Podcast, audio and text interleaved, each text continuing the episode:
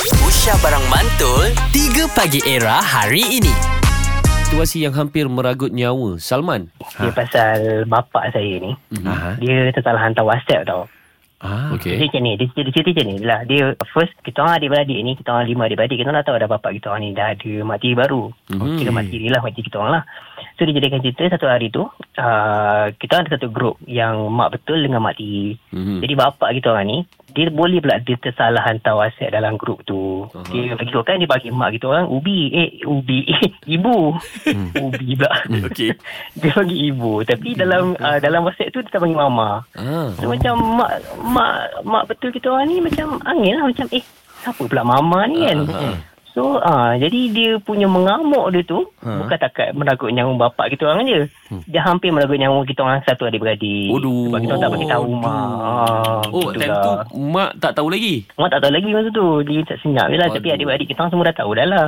Oh, Jadi kita pasal dia tu. ha- dia hampir Ah. sama jugalah dengan kes aku. Dengan kes hang lah hampir meranggut nyawa. Okey. Tapi semua masih selamat lah Semua selamat lah Ah, so far Alhamdulillah nyawa masih ada lagi lah. Masih bernyawa, masih bernyawa Itu yang penting Yes, Okey, Ah. Ya. tindakan ayah awak selepas itu. Ha-ha. Uh, lepas tu dia mengakulah dia punya kesilapan ni kan uh, macam mana benda yang jadi kan uh, tapi lepas tu memang dingin lah antara ibu dengan kan. Aduh. kita orang Dia lagi bagus minta maaf daripada minta izin.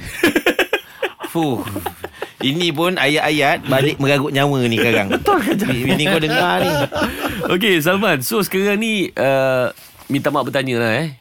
Uh, Ah. awak masih kekal dengan dua ibu. uh, saya masih kekal dengan dulu Alhamdulillah. Alhamdulillah. Semua, semua yang baik-baik. dua-dua pihak macam mana? Semua yang baik-baik. semua yang baik-baik Baik, alhamdulillah. Cantik. Kan, terima kasih kongsi cerita ni. Yang akan tadi mengagut nyawa betulnya tapi ini lain. Ah, ini dah level. Ini- Level lain macam. Ha, ni level lain macam. Kalau aku ni lagi aku takutkan Ni lagi lagi lagi dia takuti lah terima kasih Salman.